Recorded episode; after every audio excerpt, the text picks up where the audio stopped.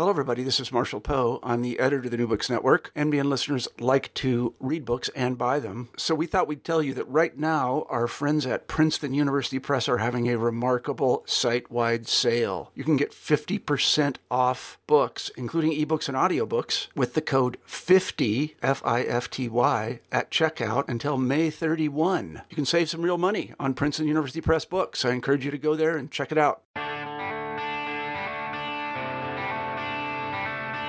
Greetings, I'm Tricia Keffer from sunny Key Largo, Florida, your host for New Books in Architecture, a podcast channel on the New Books Network with a special mini series in landscape architecture. If you have any ideas for books, please send me an email at plantspeoplelove at gmail.com. Today's book is Desert Paradises Surveying the Landscapes of Dubai's Urban Model by Julian Bolleter, published by Routledge in 2019. Hi, Julian. Welcome to the show. Hi, Tricia. So let's start with can you tell the audience about yourself? Yeah, okay. So I, I'm co director of the Australian Urban Design Research Centre in Perth, which is a research centre of the University of Western Australia. Uh, and we're interested in the big issues facing cities in this century. And uh, what is your academic background? So, my academic background is I did an undergraduate of landscape architecture last century at the University of Western Australia, graduated. I worked as a landscape architect uh, all around the world in Sydney, um, Dubai, uh, London, and Boston briefly at Martha Schwartz Partners. And then I returned back to uh, Perth and did a PhD uh, with Richard Weller, who's now from the heading up the landscape architecture practice, um, the uh, program at the University of Pennsylvania. Uh, and the PhD I did was on Dubai and landscape architecture, in particular in Dubai, and that formed the basis of this book. Well, that's my next question. So, what was what was your motivation for uh, writing this book? Why Dubai?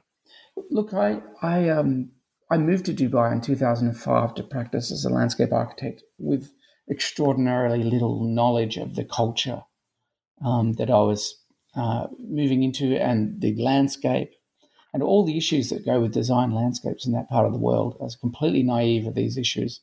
Um, practice there was such a uh, exercise in just surviving the day to day and delivering, you know, massive projects very quickly, um, and really didn't leave a lot of time for reflection on practice. So when I left Dubai, some two years later, I felt that there were a lot of unresolved issues for me and things I wanted to contemplate further.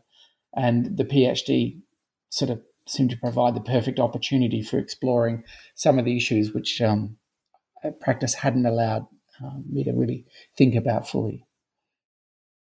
Uh, what were some of the issues that you explored in your PhD? What What are the issues of Dubai? Look, the the PhD um, was a kind of evaluative exercise, which really just set out and tried to understand what is the United Nations, what is IFLA, telling landscape architects they should be doing in these kind of contexts. And it was really about analysing contemporary practice in Dubai in relation to that framework, assessment framework we'd set up, which, which related back to the International Federation of Landscape Architecture uh, and the United Nations, and really just trying to assess practice against those. Now, that has its problems because that's a sort of Western normative framework. I guess it's being set up and used to guide the analysis, but at least it gives you some framework for critically analysing the sort of practice which has been undertaken in Dubai. Can you tell me more a little bit about? Uh, of course, I have I got my master's degree in landscape architecture. We studied um, Islamic landscapes. What is an idealized Islamic landscape? Uh, how is it different from Western culture? Can you talk more about it? Yeah, I mean, there's a tradition of recreating paradise which is strong in both cultures. The idea of a paradise garden, which um, typically in the in the Middle East broadly, um, or in Arabic Islamic urbanism, tends to be a very um, where landscape or green landscape becomes a precious jewel, which is typically um, sort of inscribed within a courtyard sort of dwelling where it's protected, and it becomes this re- recreation of paradise of of greenness and of flowing water uh, and repose and this kind of um, paradisical landscape is is somewhat, I guess, is a theme in both cultures, but it's particularly pronounced in the Middle East, where the backdrop of it is is so arid and so much a desert.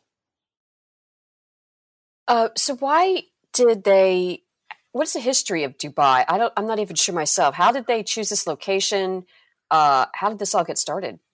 Yeah, so Dubai was like um, many small centres along the Trucial Coast, as it was called, which is essentially the coastline of the Arabian Gulf, um, which were small um, fishing settlements, essentially, perched on the edge of the Rub al Khali Desert, which is the empty quarter in English. Um, and they were, for a long time, very small and, and comparatively, you know, to the larger region, insignificant kind of centres. They, they were trading centres and they had been there for some time. Um, there's evidence of you know Dubai or that area having been settled for thousands of years in a modest kind of way. So there is a long a long history to those centres, but they were typically small, and they were essentially um, fishing and trading kind of ports uh, with some smuggling, which has been a kind of um, a long tradition in Dubai.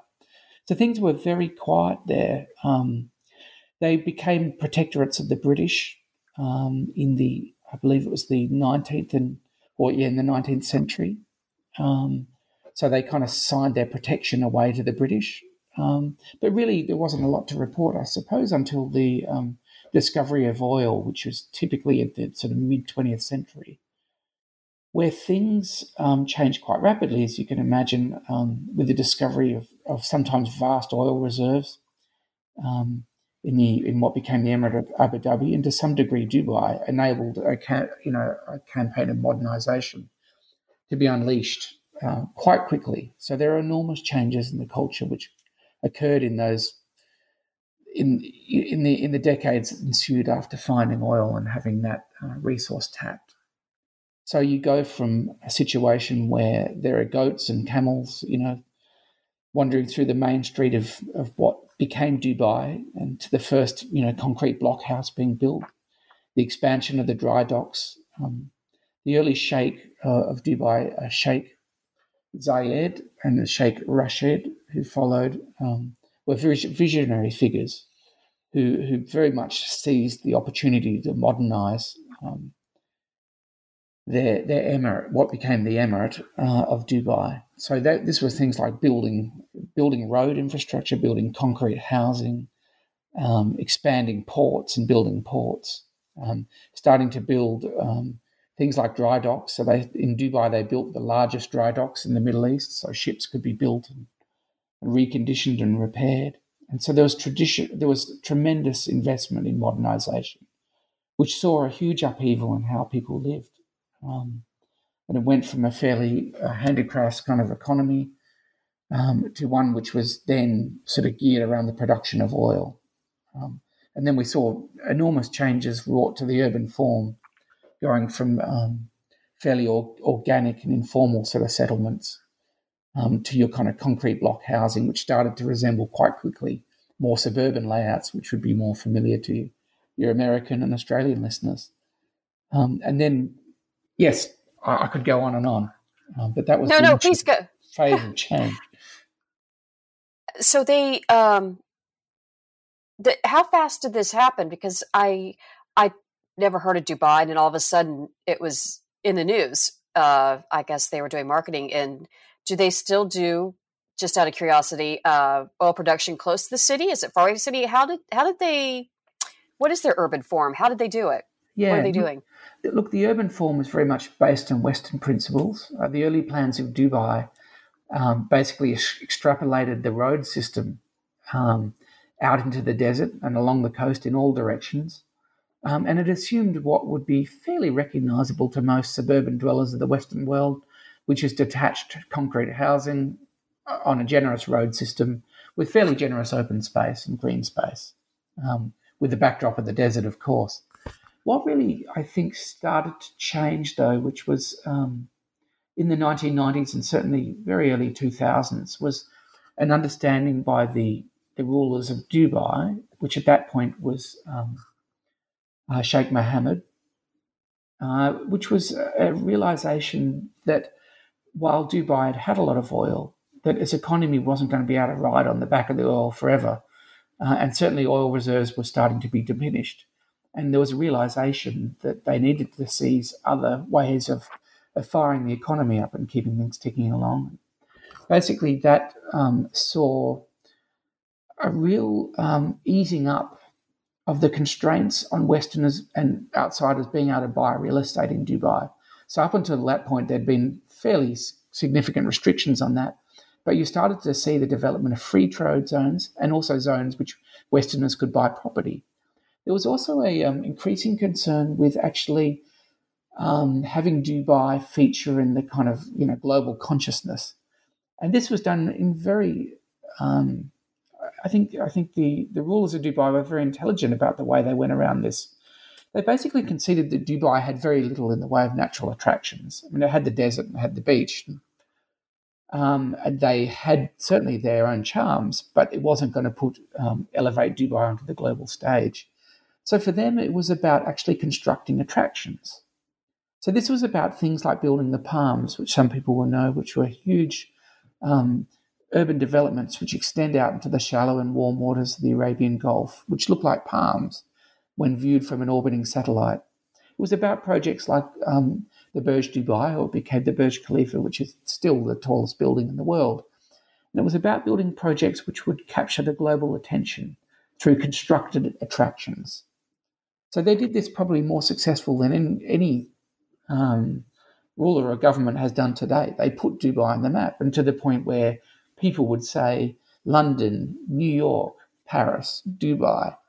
The fact that Dubai had been elevated to being into that sort of um, class of global city was an amazing achievement, given that in the 1970s, Dubai was really a few dusty streets um, and, and not much else other than a, a small port. So, um, an enormous achievement which was funnily enough um, the idea that constructed achievements could um, introduce Dubai to the world was something that I believe it to be Sheikh Zayed or Sheikh Rashid in the 1970s or 60s realized when um, Princess Elizabeth deviated a flight she was taking from Bahrain back to London to see the tallest, the then tallest building in the Middle East, the World Trade Center, which the um, the Dubai government had just built on Zayed Road, which was at that point the tallest building in Dubai. And I think there was a realization then that you could construct attractions and the outside world would notice. So that really informed Dubai's urban development um, into the into the 90s and early 2000s. We then see another shift which occurs, which is I think um, a timely shift, which has been more or less probably the last 10 years or so, which I think has probably emerged out of the sometimes stinging critique which is made of Dubai, which is it's all show, but it's really very vacuous and it's superficial. And sure, they've built a tall building and they've built these crazy mega structures in the form of palms out into the uh, Arabian Gulf. The realization that it might be more about providing enriching experience and, and diverse experiences which tourists won't receive anywhere else. So there's been a real focus in the last few years by Sheikh Mohammed, the current ruler of Dubai, into constructing experience. There's a lot of place making and place branding going on. There's a lot of development of urban developments which are um, which actually artificially try and recreate a sort of vernacular of the region. So, so they actually try and recreate to some degree what was there prior to the petroleum um, kind of uh, era of Dubai. Um, so we have these sort of nostalgic um, developments, which are about trying to deliver, I think, for the wealthy investor and the global tourist, and to some degree, wealthy locals, trying to deliver a kind of a built form vernacular, which may or may not have ever really existed there. Um, but nonetheless, it seemed to be giving a unique experience, which you won't get elsewhere in the world. So it's very much about become about actually trying to deliver experience rather than just now building the, the world's tallest building or the biggest mega structure. Oh, well, that's one question I would ask you about. I saw in a book you said that um, you know Dubai is uh, an open air canvas for art and culture. Um, as a Westerner, you know when I when I travel, I like to go places and experience something different than where I was back home. Are how are they incorporating um, and maybe even educating the tourists about their Islamic culture? Yeah, look, I think it is about um, trying to rebuild these urbanisms which evoke traditional Emirati culture. And I think that works to some degree. However, it tends to be more of a retail destination, which is kind of themed uh, in a certain way, but it's still very much about um, getting people to open their wallets. Look, I mean, th- they have been pushing national culture quite heavily in the Arabian Gulf and in Dubai and the United Emirates in particular. I think in recent in recent years for a couple of reasons. One was um, I think there was a perception from some Emiratis, and this is probably better said by them than me, that Dubai had been too open to the outside world and too quick to modernize and had lost its sense of who it was and its unique sense of identity and its traditional culture. So there's very much in school curriculums and the like, um, there's very much a strong push to reclaim national identity and heritage, which is which is coming from the highest levels in the um, UAE government. And uh, look, I think that's un- understandable for Emiratis who might feel like they've they've lost the kind of quieter and, and more authentic city of their childhoods to really what has been an unparalleled um, period of globalization. So there, there is that going on. Um, in terms of how it might inform the tourist, I think Dubai has been good in terms of um, there's a particular mosque, Jumeirah Mosque, which is open to Westerners to come in and have a, a first-hand experience of Islamic culture and, and, and, and prayer. Um, and certainly the um, there's a you know, host of museum projects which have, have been constructed across the UAE, which are really dedicated to being able to communicate the story of the fact that Dubai is not a recent uh, it might have emerged into the global consciousness quite recently, but it's been around for a long time. Um, and some would say it's been around as long as the um, earliest settlement in the Fertile Crescent. So it is, in some respects, truly ancient. So there's been a, um, a desire by the UAE government to, to kind of to make that claim. Um, but Dubai, at the same time, is very um, it's very successful in that it allows a very multicultural community of people to live essentially their own way of life. It hasn't demanded assimilation of Westerners or really any real expatriates to any large degree. It is what uh, Marley Andreas refers to as island urbanism, which is it is islands of fairly discrete cultural blocks which don't tend to mix that much. So, from one perspective, it's a tremendously successful multicultural society. In fact, it's some 80% you know, immigrants, foreigners, expatriates, and it's only 20% locals in Dubai. But it's generally peaceful and it generally works in a fairly harmonious kind of way.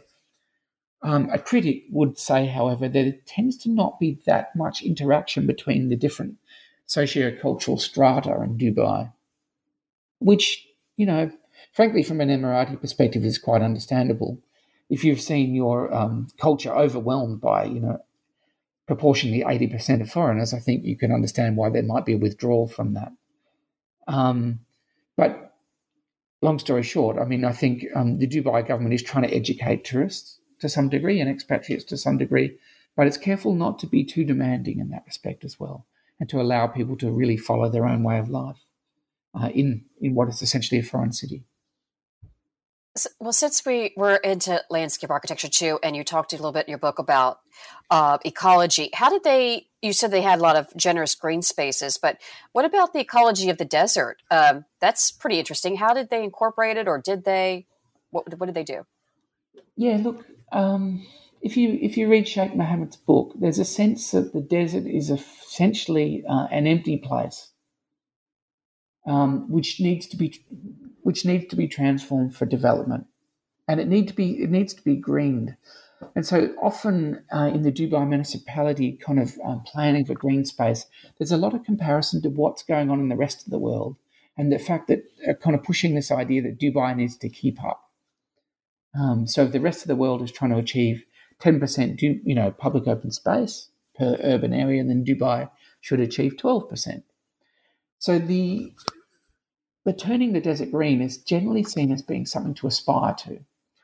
Now, there's a couple of reasons for that. I mean, this is, I get into kind of um, somewhat shaky territory here because I'm not Emirati and I can't speak with complete authority, but there is a lot of anecdotal evidence to suggest that the act of turning the desert green, generally through urban development, is, is to some degree quite pragmatic, which is, well, green packaging of real estate developments certainly improves their, their saleability and their, their real estate value.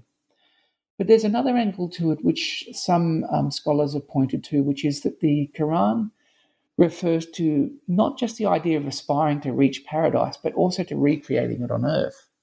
And certainly there is that tradition in, in Arabic Islamic paradise gardening. But in Dubai, you have the situation where oil has been discovered, and all of a sudden there are desalination plants.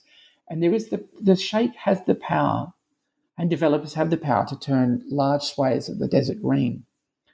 Now, there is some evidence to suggest that that is, to some degree, a recreation of paradise. Now, it might not be a dominant component of why that's being done, but it's probably in the mix.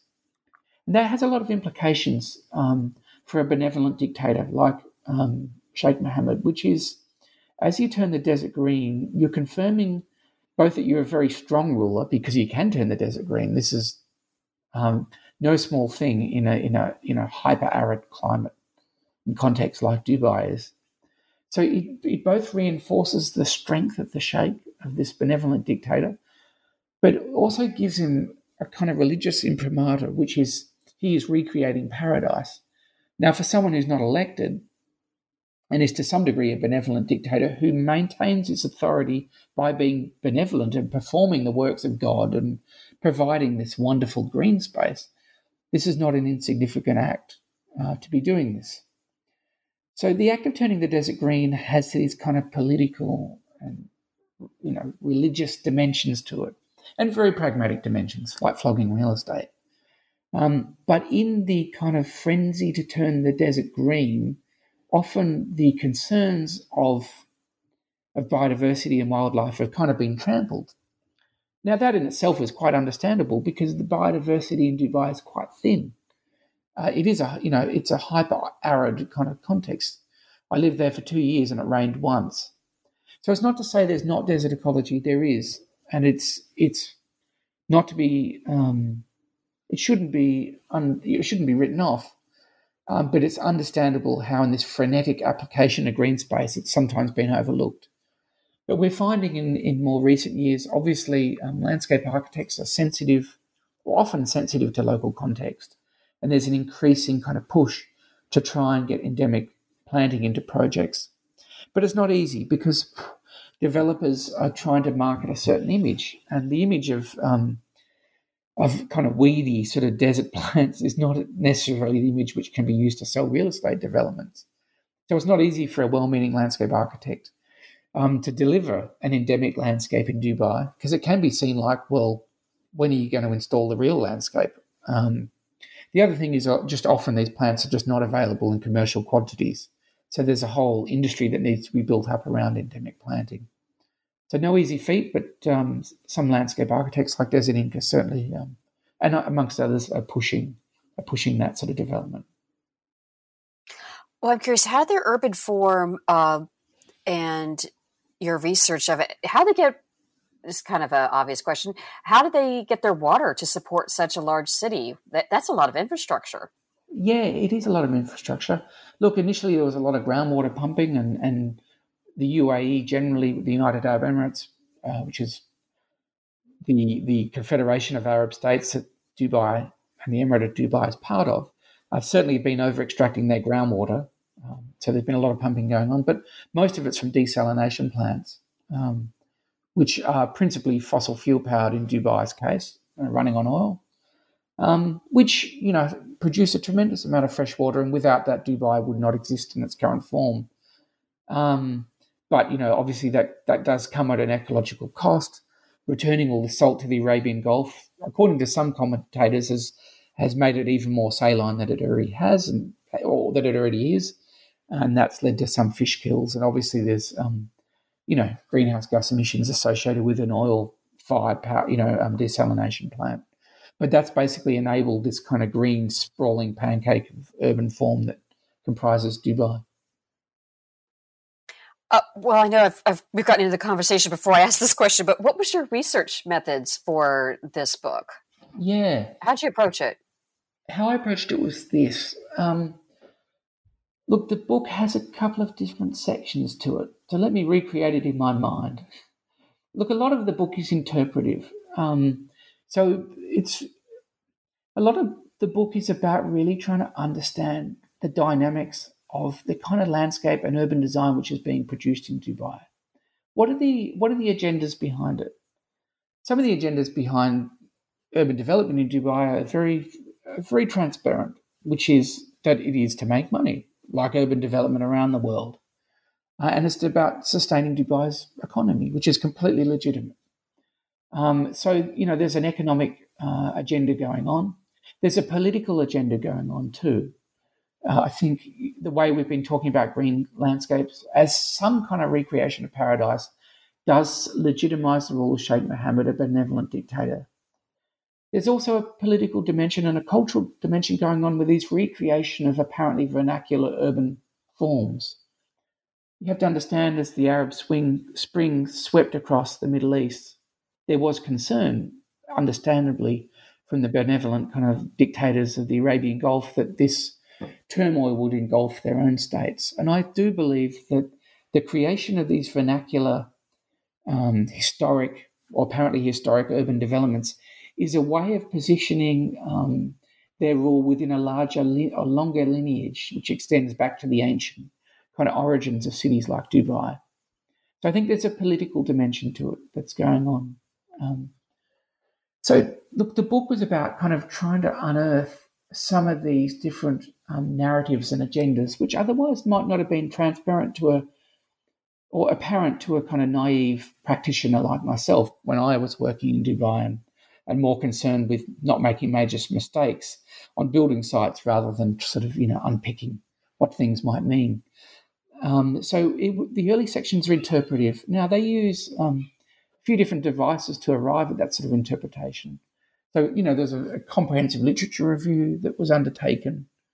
Um, there was a series of interviews which were were undertaken, um, and also a really close reading of, of you know Sheikh Mohammed's book to try and understand, you know, for for for a city and an emirate which is so much determined by the vision of one man at least currently, um, to be able to really get into as much as I could to try and understand his perspective and where he was coming from.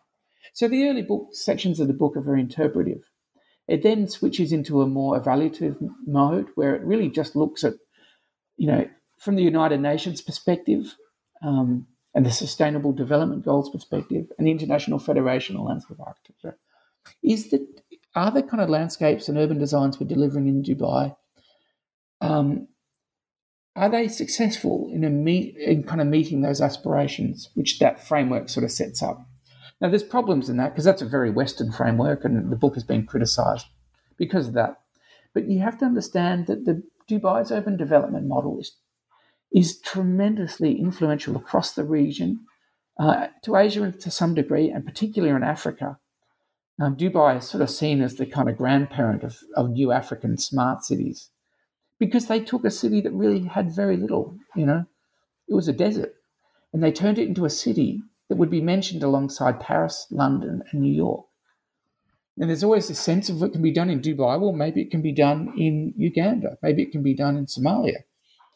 Um, so it's tremendously influential, hence the fact that there was a recourse to the Sustainable Development Goals of the UN and IFLA to just go, is this practice meeting our aspirations globally? And on many fronts, it's not. And so the book discusses that. It is not, Dubai has one of the highest per capita greenhouse gas emission or ecological footprints of any city on the planet. Um, and, you know, huge, sprawling green landscapes which require vast amounts of fertilizer and water and produce a city which requires a car to navigate obviously are implicated in the huge ecological footprint per capita that is that Dubai has. So, from an environmental perspective, it's problematic. Um, it has also seen the erasure of desert, you know, ecology, and also aquatic ecology. You know, the palms which are built off Dubai saw the destruction of, of huge amounts of coral, which would wash up on the beach when I lived there every day. Um, so you know, there's there's a kind of there's a kind of courageousness to Dubai development, which which is impressive. And and you know, I, uh, you can be swept away by that, but it has to be conceded that the environmental effects of it have been significant. Now, the other things which the um, the UN and IFLA say we should aspire to is inclusive urban forms and green space, and Dubai isn't that inclusive. It has it's tremendously stratified in terms of um, different socio-cultural groups, which extend from very wealthy Emirates through to wealthy expatriates, through to a kind of unskilled migrant underclass who build the city but don't really get to inhabit it. Now, we see in Dubai often public spaces being fenced um, because they're viewed as being primarily for, for families and particularly for Emiratis, which is understandable.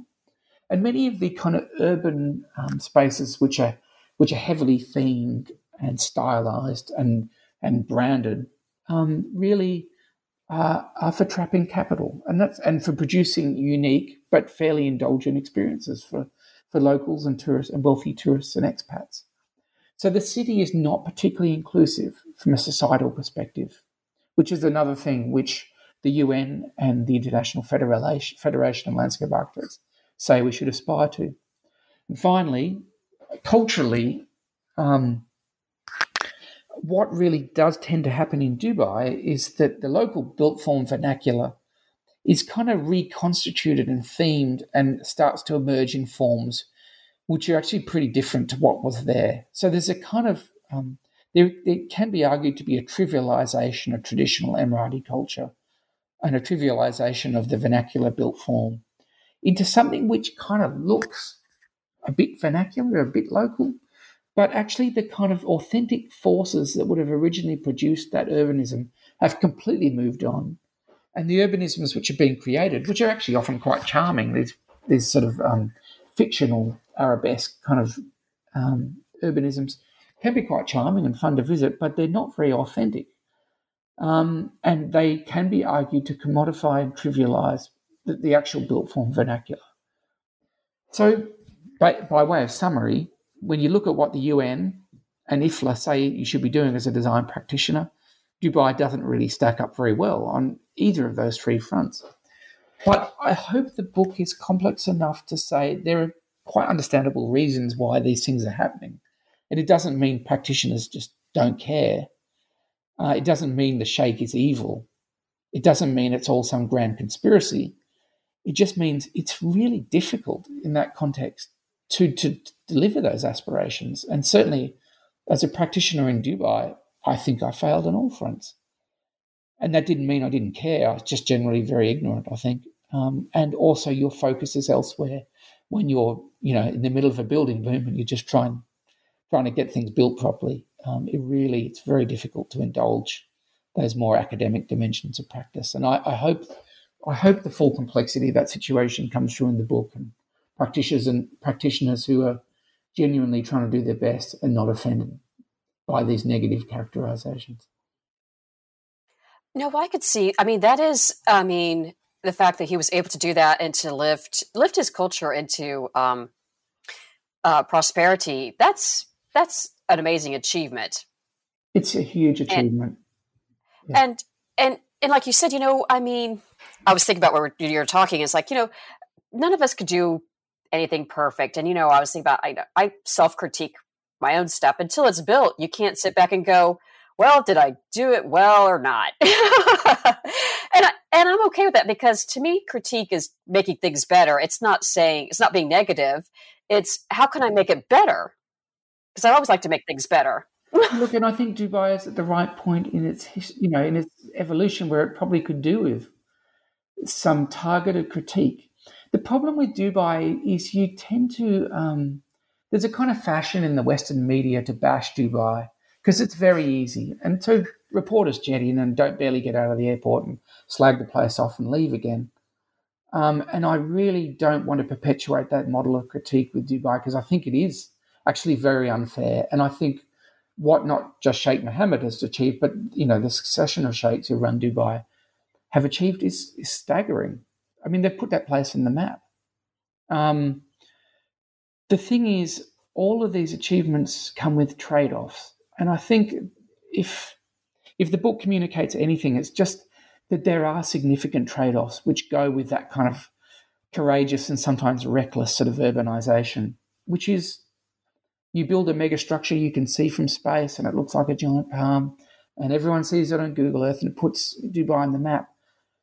That's a huge achievement. But on the other hand, you're destroying coral reefs, and you're also they might be quite wealthy, but you're also embedding people and expecting them to live part of their lives in an urban form which is really not well suited to everyday existence. It's not easy to get around. It's not walkable. Uh, it's very difficult to be sustainable living when you're living on a, you know, a rock and sand filled megastructure extending eight kilometres into the water. You know, um, so there are all these trade offs, and I hope the book is nuanced enough um, to be able to evaluate or to at least discuss these trade offs, which are inherent in any of the planning which has underpinned Dubai's, you know, amazing growth over the last few decades. Well, that kind of reminded me, you know, um, I live in Key Largo and, um, you know, it's not walkable. Its economy is not sustainable either. And uh, I could make a lot of the same critiques of this area. yeah, indeed. And, and perhaps you should, you know, I mean, it's, if it's valid in Dubai, it's valid in Key Largo. Um, I, however, the thing we have to be wary of is this: there there is this culture of Dubai bashing, and henceforth, when I critique Dubai in the book, it wasn't a case of just wandering in there and just getting the knife into it. This is why I think it's important to be using a framework such as set up by the UN or IFLA so that you have some kind of verifiable kind of framework by which you're making the um, critique. It's not just happening on an intuitive or, or impulsive or ideological basis, you know, um, because I think that is damaging and, and that doesn't really achieve anything, and that, that's going to alienate a lot of people, and, and probably quite rightly.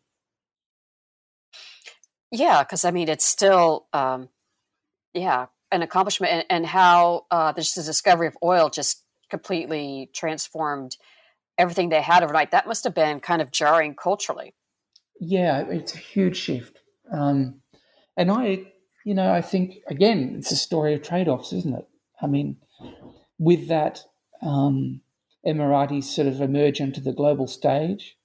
Uh, and there's a whole bunch of, you know, I think, uh, you know, you know, the reputation and the prestige and the wealth and the luxury that goes with that um, must have been intoxicating and you know, and the green space and this verdant kind of city which formed for a culture which had been essentially living in the desert for millennia. You know, this huge expanse in green space, this kind of green paradise that formed, it would have been intoxicating, particularly for the Bedouin who, you know, who were living in the desert, where greenery was about life and death. Uh, where there's such their sensitivity to rainfall would be that they would remember that in that part of the desert, it had rained one year earlier or one year later than other parts, and henceforth would be just that slight bit more green. And that would mean that the camels would be able to survive and they would be able to survive. So, for a culture that's been living with that kind of relative deprivation, to have suddenly had this huge influx of oil generated revenue by which you start to transform, you know, what becomes a city into this kind of green paradise would have been absolutely intoxicating so you have that on one hand, but then these this you know what must have been this this jarring kind of um, dislocation from traditional life being thrust into the kind of global spotlight, even though probably a lot of Emiratis didn't really seek that. Um, having your city kind of completely subsumed by outsiders and foreigners um, must have been pretty difficult as well. And I'm sure there's Emiratis who, at the end of it all, really would ask, why is this being done in our name? Did we really ever want this?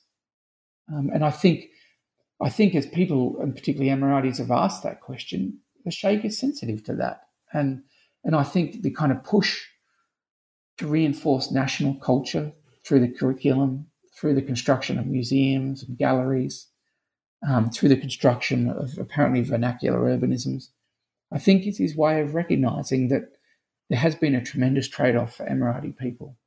Um, and, you know, I, for one, don't envy them, but it's not for me to um, to really say, you know, it's their country and, and they will make the trade offs they make. So, what's the biggest lesson that you learned um, in all this research? I'll give you a minute. Throw you a curveball. yeah, that's a good question. I just think that it's these, and I hope the book is nuanced enough to make this point well. These things are incredibly complicated. Um, like I, I spent between doing the PhD and finishing the book was 10 years. And Dubai still remains somewhat enigmatic to me, which is, it's kind of like um, Dubai can be viewed from any number of different lenses or angles. And it can be argued to be an abomination, and it can be argued to be a wonderful achievement. So after 10 years of studying the city, it still scrambles my brain a bit. So I think the overwhelming um, takeaway for me is it's bloody complicated. Um, and that it takes a long time to be really able to unpick all the agendas and the narrative uh, that urbanism and landscape, urban and landscape design in that part of the world embody. Um, and so we should be very cautious before we crash in there, thinking we know it all, frankly, like I did.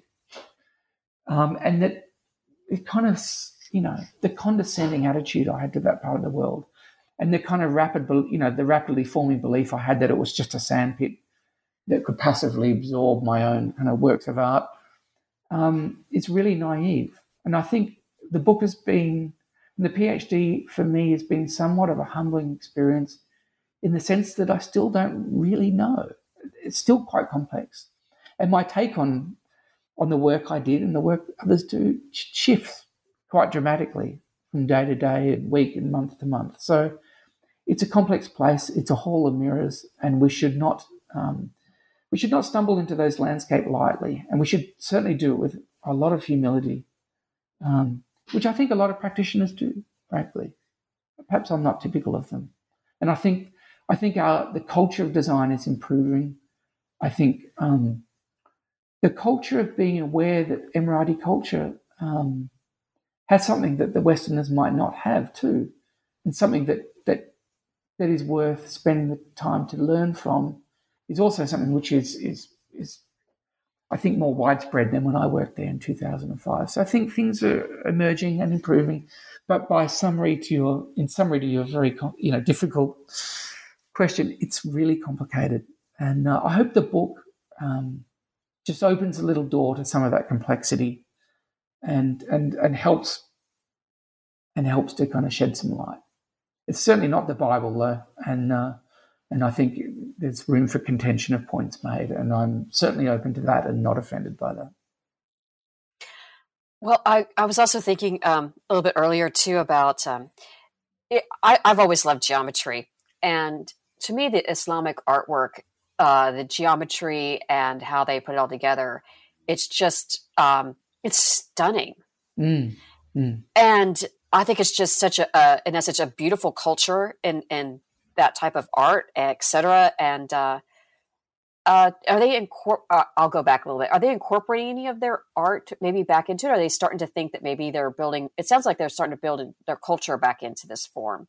Yeah, they are. And look, uh, this sort of arabesque geometries are um, crop up all over the place in Dubai now. Um, projects tend to either, particularly urban projects where you kind of see that stuff, they tend to either be very um, retro, and, and they do try and evoke that vernacular, and often that's done through these kind of arabesque geometries, and that's fine.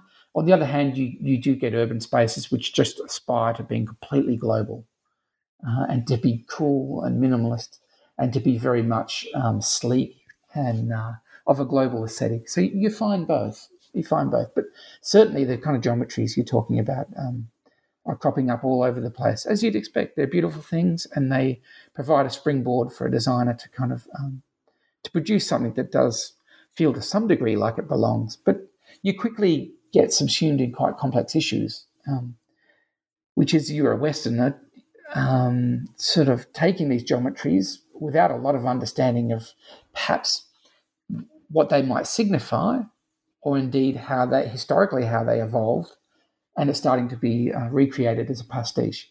But maybe I'm just being a academic and overcomplicating things, which shouldn't be overcomplicated. They're a nice pattern, and you do see them all over the place. Well, I guess I guess the end it's uh, it sounds like that urban form is just it's just complicated.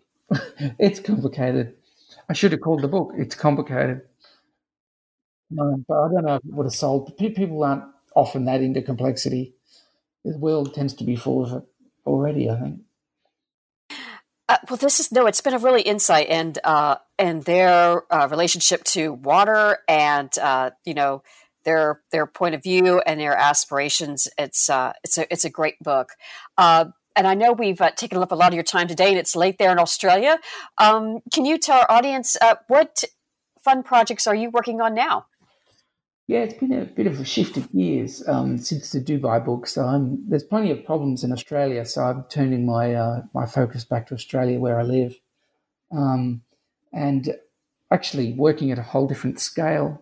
Um, we're working on um, Australia has got a population projection which is credible that it will double in population by mid-century and triple by the end of the century. And um, there's a kind of a push in Australia to develop a national settlement plan, um, which brings together this fragmented mess of different scales of planning which Australia has and, and binds it together with one overarching plan that would rule them all. Um, and so that is something we're working on at the moment in terms of doing community surveys to try and understand how would Australians like to see Australia grow? Is it about big cities in the north, new cities in the south? Is it about renovating, expanding existing cities? Is it about decentralizing into smaller cities in the regions? We've never had any comprehensive kind of um, surveying of the Australian people for them to tell us how this city, how this country should urbanize in the 21st century. So I'm really excited about that. That's that's what we're working on at the moment. Um, it's highly visual work and it's engaging work, and um, it's of a scale that gets you out of bed in the morning. So I'm enjoying that immensely and missing missing my mental trips to the Middle East, but realizing that it was probably also time to move on. Oh, but that sounds fascinating. You'll have to uh, keep us up to date on your next book, maybe about Australia. Sure, I, would I'd love to, and I'll I will keep you in the loop.